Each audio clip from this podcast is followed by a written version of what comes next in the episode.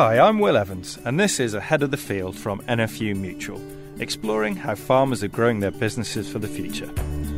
During this series, we focused a lot on diversification and how farmers can bring in additional revenue streams alongside the traditional business.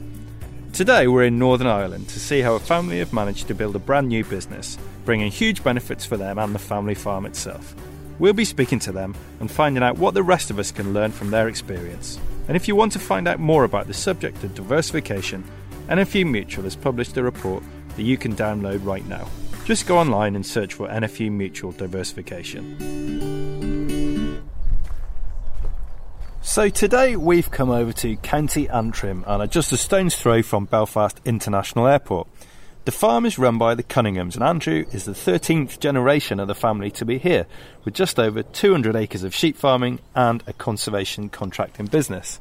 But it's Andrew's wife Catherine who we're really here to meet, as five years ago she came up with the idea that changed their lives. It's called the Present Tree. Hi, Catherine. So we're still in a beautiful spot here on the farm. What have you got going on? So I run the Present Tree. It's an online shop specialising in beautifully wrapped tree gifts.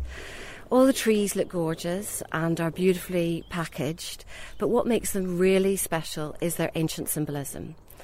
And this story is enclosed in the gift to make it really meaningful and connect in real life. I know you started off by doing a diversification course. What prompted that and what did you learn?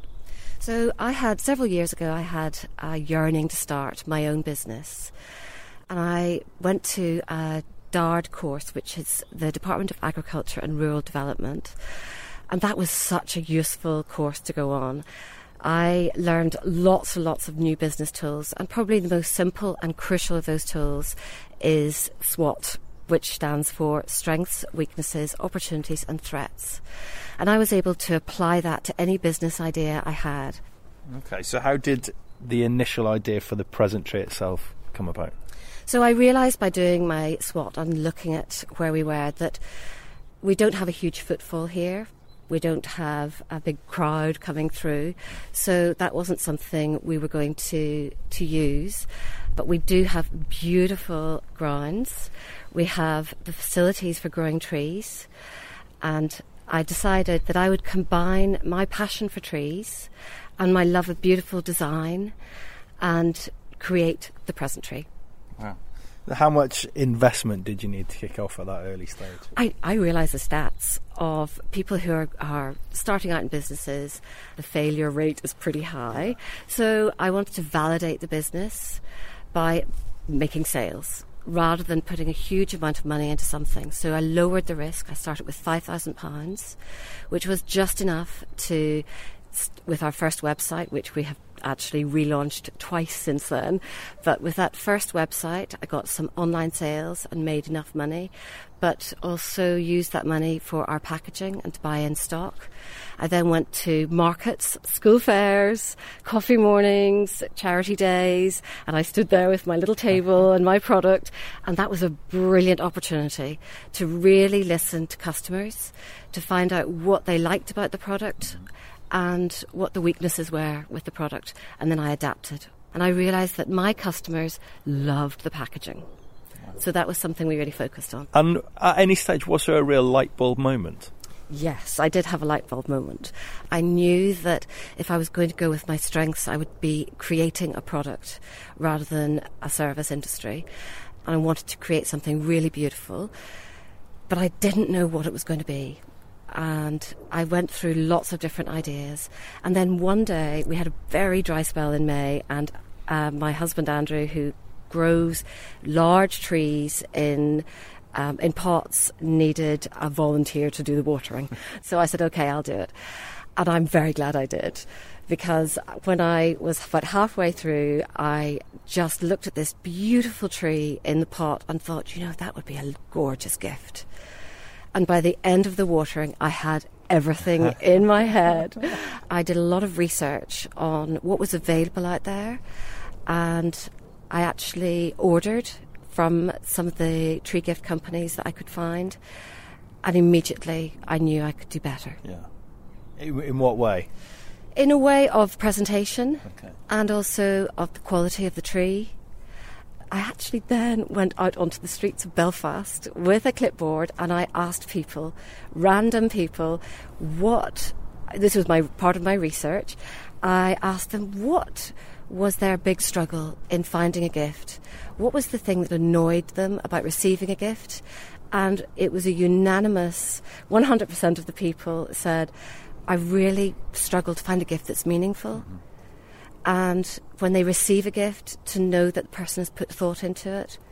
So to make the gifts more meaningful, it just all immediately felt right for me because I love our ancient heritage. I love Celtic mythology and the magic of trees. Okay, so we've heard about it. Could you give us a tour of the place, please? Of course, I'd love to.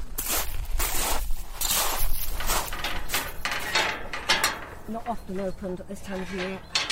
So we've just come through into the walled garden. Perhaps you could describe what you've got going on down here. So, this walled garden before the Present Tree was our orchard. Now we have kind of filled it with wooden tables with all our trees.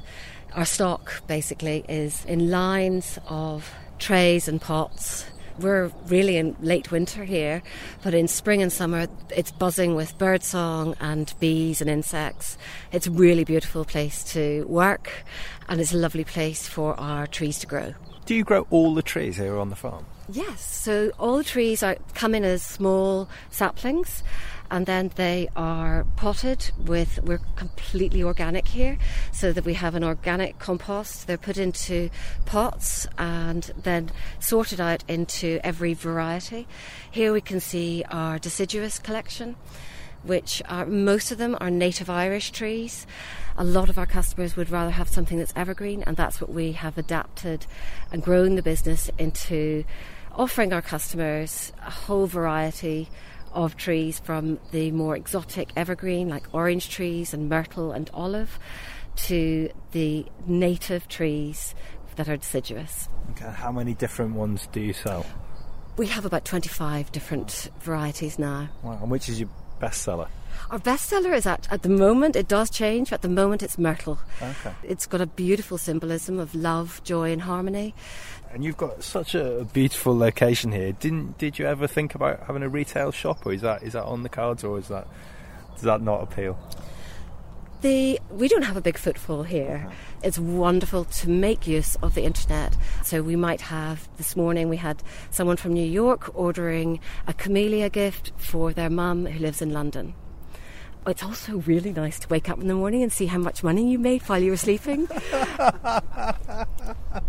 it, I'm sure it is. Yeah, it's really nice. It's not we, and also I love creating an online shop that is just like a bricks and mortar shop. Visually, I want our customers to find our shop uh, online and then enter it, browse through, and have that really a lovely experience of looking through our products as if they were walking into a real shop. And even after, once they've rec- the recipient has received their gift, we're here. We're, we're here for them. And you obviously enjoy the design part of I it as well. You must design. have enjoyed yeah. building the brand itself. I loved that part. It, actually, I spent a year designing the packaging. Yeah. I decided that it would be a round parcel, so it would be a cylindrical. Mm that is this that's mo- the most secure way of the trees travelling. We're just a few miles from Belfast International Airport. We can literally hear planes taking off and landing in the background. Has that been useful for you because your target market is obviously international? Yes, so the most of our trees go to mainland UK. It does add a certain premium on the the delivery charge, and it's something we just have to we have to live with. Delivery is one of the biggest expectations our customers have. They want to know when the tree is going to arrive. They would like it to be left somewhere safe rather than a signature. So we give the top delivery service. It's free, it's tracked, and it's very fast and reliable. So, if, if I ordered one tomorrow from North Wales, how quickly would a tree be? If you me? ordered one today, it could arrive with you tomorrow. Wow, that is very impressive. We're just walking into the greenhouse. Tell us about some of the trees that we can see in here. So this is more of our exotic evergreen range. Here we have our beautiful myrtle trees. We have olive. Olive trees, it's known as the tree of friendship, and it symbolises peace. And then we also have our brand new fig tree, which do you know, it's it's really listening to the customers. And having an online shop is very useful because we have a search bar. I can see what our customers are looking for on our website and then also see what we aren't giving them that they're looking for. And Fig Tree is really trending at the minute. So uh, it would have been crazy not to offer that to our customers. When people start asking for a new product like that, how easy is it to source? Yeah, well, I do look at all the, uh, I look at the numbers, I look at the possibilities, but I always go back to our values. Is it a product that is going to grow and thrive and flourish in any garden? Can it grow in a pot? Are all our customers going to love it? Is it easy to grow? Is it low maintenance? And also how beautiful it is, and can we provide that consistently to our customers? And the fig tree ticked all those boxes. And what's you've obviously grown really fast, really quickly. Yes. What, what's been your steepest learning curve? Oh, tech, without a doubt. For me personally, it's been learning how to introduce our shop to customers online, for them to be able to see us, find us, and Google is the biggest marketing tool that we have. And those spikes in demand, did you get caught out by them uh, in the early days? Oh, yes. we had sometimes, it was a bit frantic here. We had an unexpected influx of orders and it was just chaos here. We actually have somebody, a vision in our heads for every tree gift that we wrap. It's going to the most important person in your life. So actually for Mother's Day, that first year that went really crazy was in 2015. So no matter how busy we were, we were doing hundreds and hundreds of tree gifts every day leading up to Mother's Day, we never lowered our quality. So when you get moments like that, when you get very busy and big demand, has there anything ever gone wrong? Have you ever run out of trees, for instance? How do you go about overcoming that? Yes, things do go wrong, and it's about learning what hap- why did that happen, and changing it and moving on one of our biggest things is outstanding customer service. So if we have somebody that is concerned about their tree or annoyed about their delivery service, we will jump through all the hoops to flip that customer into a fan of the present tree. And that is just through really good, swift, prompt responses to any inquiries, any concerns that they have. Our customer service has to be excellent. Have you learnt lots about customer trends and behaviour along the way? Absolutely. Listening to your customers is the most crucial thing. Our customers have high expectations and we so we really work on making sure our product fits in with those. What we've realized over the years is our customers want personalisation, and we now have solid brass plaques that go with our trees it again, you know, there's that risk of do you invest in a in a big, expensive engraving machine to bring that in house?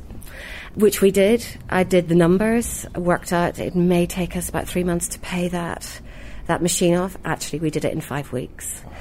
And that has also fitted in with our customers' expectations. So, can we see a tree being potted up, please? Of course, yeah. So, we're standing at the potting table in the greenhouse. Laura's our head gardener here.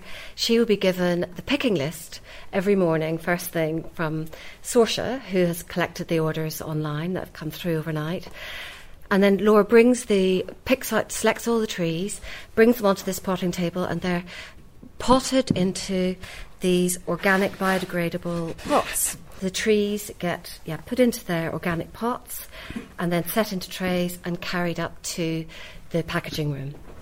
Wow. So I'm really happy to help Laura th- out this morning and do this one for her. This is one of our camellias that's going out today. So I'm just going to check the roots, check it's really moist. A little bit of fresh compost in there. Make sure it's secure. And then one final check, we do a 360 and just turn the tree around to check that every leaf is perfect We're joined here now at the Present Tree by David Harrison, one of NFU Mutual's experts on rural affairs. Are online businesses becoming more popular forms of diversification for farming families? Yeah, they definitely are. We know that over 60% of UK farms have diversified, and a number of those businesses will have an online presence. And it can be a great option as well for farmers considering diversification. It can fit in very well an online business with farming patterns. So if you can service those online needs at points where the farm is less busy, that can work very well. And it can be a great shop window as well for farm diversifications. So if you've got farm shops, holiday lets, uh, or other events going on, they can be promoted via an online presence. And in this case, it's obviously been a good way of adding another string to the bow of the family farm. Is that a common theme in diversification? Yeah, very much. A lot of it is around trying to spread the risk uh, and maximise income streams from other activities, uh, and also to try and involve partners and other family members as well. What are the big things to consider from an insurance perspective? I think a key one is making sure that you are in regular contact with your NFU mutual agent uh, or your insurance broker to make sure that the cover that you've got in place is suitable, uh, especially as we've heard today as the business grows and develops, uh, to make sure that the, the right coverage is in place. A key thing as well is around the business description uh, on your uh, insurance policy to make sure that that's covering all the activities that you're engaged with uh, and making sure that you've got the right liability cover in place. What should farming families give the most thought to before diving into a venture like this? I think it's really important to thoroughly research the opportunities uh, and understand the, the market that's out there. And we've seen clearly today uh, through Catherine and the present tree uh, the importance of, of doing that research, that background piece, looking at what competitors are out there and making sure that you've got something that's unique that's really going to land with, uh, with your target audience. Just before we carry on with the rest of this episode, you might like to know that NFU Mutual has published a report on diversification that you can download right now. Just go online and search for NFU Mutual Diversification. And if you're enjoying this podcast, please do make sure you subscribe so that you never miss an episode. Right, back to the programme. So, can we take this up to the packaging room now? Absolutely. Let's go and see what's going on up there. So here we have a brand new building that we built. We designed and built this about two years ago. And it joins our greenhouse to the office building. We have two long tables here, which are used to bring up all the freshly potted trees. So when I was designing the packaging and the gift wrap, I decided to use a more luxury bag to wrap the pot in.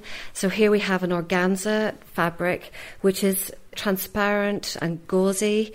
And then it's got satin ribbons, which are tied around the stem of the tree to keep it secure in its pot. And then they go from there into these cylindrical containers. Yes, so the parcels are the one thing our customers absolutely love. The tree's very secure in the in the parcel. So here we have one of our coffee trees, these glossy, lush leaves uh, all year, and we're going to pop the card on first. Oh, and it's also got a plaque to go with it. And we're now at the stage where every tree that's going out today has been potted, has been brought up to the packaging room. Laura has put them into their organza bags. Sorsha has processed the orders and brought down all the cards and postal labels. My name is Sorsha and I work in the office and I come down to help in the packaging room. So right now, once the tree's been packaged, I bring it over to the sealing table, lay it down and just seal up the eco sleeve it travels in. It's very important that the sleeve is clear so the customers know that they're receiving a live tree and the parcel needs opened as soon as possible. Sorsha, how much time do you spend in the office and how much time do you spend down here? Again, it's very similar to Laura in that we split our time between our different locations. So she's in the greenhouse and orchard and helps out in the packaging room. I'm in the office and come down to help in the packaging room as well. It could be an hour to six hours a day, depending on uh, what's going on that day. Do you ever get any interesting or unexpected questions from customers after they've received their tree gift? Oh, usually it's just the general uh, tree care. So we do get some customers who are a bit anxious, although we have a full care guide that comes with the tree gift. So what we've done is created blog posts that I can direct them to and they can read all about their tree and how to care for it and also a bit of troubleshooting and what not to do. What happens next? Where where do they go in terms of delivery? So part of the design of this new building is that it's got direct access through these arched double doors to the lane where our Royal Mail van reverses up. Some days when it's busy, we might have five Royal Mail vans coming up and reversing up that lane and filling up till it's absolutely full to capacity. And delivery itself, is that a big cost factor? The expectation our customers have for fast, reliable delivery is is massive and that we're really happy to meet those expectations, even exceed them. So we do pay a premium for delivery, but it's uh, very reliable and it is tracked. The fact we're in Northern Ireland and 95% of our parcels have to go on a plane means we pay that extra tariff. So you will have uh, inspired competition with this. There will be other people who've taken on the idea and run with it. How do you deal with that? Invitation is the greatest form of flattery. Yeah, we do keep an eye on the competition. We look out for other companies that have started up with the same thing, but you know, I don't really focus too much on them. You can't get distracted by other people out there. It's just about being the best in your market. And we just are always striving to improve. We innovate a lot. Innovation is so crucial for any business to bring in new products, have new ideas, reach new markets. How much of it is anticipating trends with these things? Yeah, trends are, we, we're really into looking at social media, at Google, seeing what is going on out there. I work a lot on our search engine optimization, which is basically allowing people to find us online. And it is just like you've got people walking down a high street, except they're on Google. And I want them to see our shop front and not just see it, but want to enter it. And then once they've entered, have a fabulous experience and find something that they want to buy. So where do you see the business going in the future, Catherine? Do you, do you want to get bigger or better or, or both, I presume? So, right from the beginning, our vision is to be the Interflora for trees. We want to grow a global, scalable business. We want to be a global luxury gift brand. That is the vision for the present tree. I'm not the most patient person in the world, but so sometimes, you know, where the ambition is, I can see it, mm. and we're just happy to take those steps along the way, and yeah, we'll get there. We're also joined here at the Present Tree by David McClure, the local NFU mutual agent. David, you've seen this business grow from nothing. What are your thoughts on how Catherine planned and launched the business? Yeah, absolutely. I first met Catherine shortly after I joined the Crumlin Agency, which was almost eight years ago. I guess at that stage, when I came here, my main focus was to review the farm business and focusing on her husband's diversification within the conservation. And at that stage, Catherine's business was very much in its infancy. But over the, the next coming years, it quickly outgrew the homeworker extension on our product at that stage, the present tree was really starting to grow, and it really required bespoke attention and a policy of its own worth. And what help and advice were you able to give in those early days? I suppose I didn't really give Catherine any more help or advice than any of our other clients, but Catherine and I would have quite a close relationship. We would be in constant contact, primarily by email. Actually, we would correspond quite a lot, and that is that's been the way our relationship has built over the years. I come here probably annually to review the covers and make sure that everything's in order, but we're definitely in touch probably once a month via email, just touching base on, on different aspects of cover. And how does that relationship work from your point of view, Catherine? Oh, it's great to have David at the end of an email. I uh, can send him a one-liner, and it's done. It's sorted out. So when you know the business has grown pretty quickly, we reinvest a lot of our, our revenue in buildings, uh, machinery, technical stuff, um, computers, and it's just wonderful to be able to send a quick email off to David, and he sorts it out. So we are fully covered. Yeah, when a business grows really quick like that, you do need that extra advice, don't you? Yeah, absolutely. And also, David was able to say, look, your stock is so, worth so much more now, so we need to make sure that that is covered just for any eventuality. So we've come up to the farm now to talk to Catherine's husband Andrew. Perhaps you could give us a brief overview of the farm. Yeah. Well, I did agriculture at Edinburgh in view of taking over the farm. It seems like ages ago now. I came back and we had cattle and sheep and like any sort of Northern Ireland farm, we diversified. You, you had to have your crops. You did a wee bit of everything. And actually, I was quite lucky because my father and grandfather before that had been in trees and had always planted small areas throughout the farm, whereas I wanted to do a field and I went to a slightly bigger scale. I employed someone to come and plant trees and then thought afterwards, golly, I could do that. So we then started Crooked Conservation, which is an environmental sort of conservation company that does all conservation aspects on farms and landowners in Northern Ireland. You mentioned your father and grandfather. Your family have been here for an awful long time, haven't they? I think I've counted 13 generations, so uh, it, uh, it does take it back a bit, yes. That's serious heritage, isn't it? Well, it also is heritage and a lot of responsibility. Yeah. But the nice thing is you see change through the years, and it's nice to look back and say, that was done my grandfather's day or that was done so and so's day and it's quite nice to see the different stages as you sort of go through past generations. Absolutely. And the sheep are just across the yard from us. Can you tell us about them? Well, the sheep, unfortunately, the conflict of interest, perhaps with tree planting, which obviously takes place in at this time of year, mm. also coincides with lambing and calving. So uh, something had to go. Unfortunately, it was the sucklers back then. Uh, we still kept on the sheep, and I tried to tie in the year so that the lambing starts as soon as the tree planting finishes. It doesn't always work, but that's the theory. Because when does lambing start? Well, this year it's starting sort of mid-April. Okay, and you've had a decent winter for it. Uh, we've had a decent winter so far, but there's still an awful lot of tree planting to go as well. The benefits and the pushing from Forest Service now is carbon offsetting, it's water mitigation, and all the benefits. Amenity is very big here as well.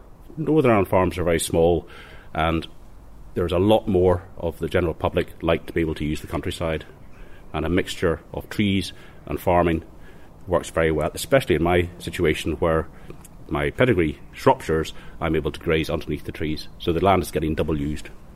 Tell us a bit more about the Shropshire sheep. Yeah, so I started. We before that we always had a the commercial flock, and I had Soay sheep, which are lovely little sheep from the Outer Hebrides. No maintenance, you don't shear them. They never need a dose. They don't need a foot bath or anything like that. However, they were a nightmare to catch and get into the yard. Oh. Uh, so a few years ago, we changed to a Shropshire pure breeding flock, and we're at the stage of just increasing the numbers at the moment. So, what did you think when Catherine decided to start the business? Well, I was very proud of her because she has done this all off her own back. It started off that I went to a lecture about farm diversification in Larne, and I said that, that was a very good. There was a six-week course you had to go on. I said you must come along to the second one, which she did, and actually she took on board far more than I did. Mm. And because our interest is in trees, and I've done trees all my life, she thought this this is a niche in the market, and this is where she can diversify into something that she loves doing. And what impact have you seen it have on the rest of the farming business? Time wise, it means I've got to then just sort of fit in the rest of the farming year alongside our busiest, which is obviously the tree planting. It does work very well, and of course, the, the squad of men I have for tree planting I mean, I have them out today, and we're doing all the little jobs that haven't been done the last three weeks around the farm. Right. We're back in the greenhouse and chatting again to David McClure, the local NFU mutual agent. This business isn't using any big machinery or equipment. Are there any uh, specific risks that come with an exclusively online business like this? Absolutely. Anybody that's trading online needs to be aware of the cyber risks. So if you're handling people's contact details, their payment information, you have a very serious responsibility of how you deal with that information, and it would be particularly prudent to make sure that you are protecting yourself and your business and how you handle that info. And you obviously have a, a close relationship with the family. Catherine now runs a highly successful business. What's your role now in supporting that? my role is no different today than what it was whenever she initially founded the business. I'll continue to be a contact for her. I'll continue to provide any any information, any services, any support that she needs, and just be there as as we always have been within the office. With a business like this that's uh, a bit different, you might not already have the expertise on it. How do you go about keeping up with that? Something we find quite often. A lot of our farms here do diversify, and no two of them will diversify exactly into the same thing. But I guess the benefit of representing the NFU Mutual is that even if we don't know the answer, there's always somebody up the line a little that will have heard of it. We have a great network of agents throughout the UK, and somebody else will have done it. And it's very much a can do attitude with our underwriters. So we've just come through to the office. So up here, there's a whiteboard, big list of hashtags on there. What's all that about? Well, we have Charlie on the team who works with our digital marketing, and uh, he creates all our social media posts. And hashtags are really important for your business to allow your customers to engage with them, but to allow your customers to find you and find some inspiration for a gift. And social media platforms in general, things like Instagram, they'd be mm-hmm. really important for your business. Very important. We can show them on a day to day basis photographs of our trees and who's looking after them sometimes customers will phone us and say, "Oh, I just wondered what tree would be is the most beautiful at the moment," and I can actually be taking that call as I'm walking through our trees, and that's really important for our customers. They love to know that their tree is coming from somewhere where it's been nurtured properly. We're not in a warehouse somewhere in an industrial estate, and it's all part of the feeling behind the present tree is that it's come from somewhere that is really loved and nurtured. So we've just been on a tour around the farm with Andrew, but we're back in the office now. Does he get involved down here at all? Andrew works full time in his own successful business uh, with conservation and tree planting and landscaping. So, no, we have our separate businesses. It really works very well for both of us. Of course, at six o'clock when we get together in the evening, it's great to both swap stories and talk through our day with each other, and that works for us. But we do overlap with the farm, which is the third business. And uh, yeah, I get involved as much as I can, especially at busy times like lambing. Do you enjoy that still? I love our lambing. I come from generations of farmers as well. So I love that side too. Our, it's a lifestyle mm. that we have. And course, it has to pay for itself, and we want it to be a viable business. But it's very much part of our lives, our day to day lives. Our weekends are spent on the farm. But the, during the lambing time, yeah, it can get really busy. So the other farms we visited for this podcast series have had to encourage people to come onto their farms. You don't have people coming onto the farm. That wasn't a route you wanted to go down, but you still have to interact with customers online. Is that tricky sometimes? Well, the reason we don't have general public coming up to the farm is we're remote, mm. we're rural. So actually, we enjoy the peace that comes with that. So we have the disadvantages of being rural, but the advantages, the privacy and the peaceful environment that we live in. And I also wanted to minimise the impact my business would have on our family. So, being online, I feel, is a huge opportunity for any business. It means that you can be found not just by local people, you have got this incredible global audience that you can invite to your shop at the uh, click of a button. And where do you go from here? World domination? That's the dream. that is the dream. So, what we're going to do is we're going to explore other continents. At the minute, it's difficult with trees to send to uh, get them into other countries, some other countries in the world. Um, I mean, the journey time is a problem, but also the implant import health restrictions other countries have, like America. About 20% of our traffic that comes onto our website, so the visitors to our shop, come from America, Australia, New Zealand. So we'd like to be able to offer them the opportunity of receiving the gift as well as buying it for somebody else who lives in the UK or EU. And what is the balance between corporate customers and individuals? So the corporate market uh, we've discovered has been a surprising success. A few years ago, we supplied Wimbledon with all their corporate gifts. They wanted uh, strawberry plants beautifully wrapped with cards that had their logo on. Uh, the parcels had the Wimbledon logo on them. Gosh, that was pretty exciting. Catherine, thank you so much for showing us behind the scenes at the Present Tree. It's been so brilliant to come here, see your, your home and your business, how it's grown, see your attention to detail and the branding and the artistry behind it all. It's fantastic. So thank you so much. It's a pleasure. It was great to have you here.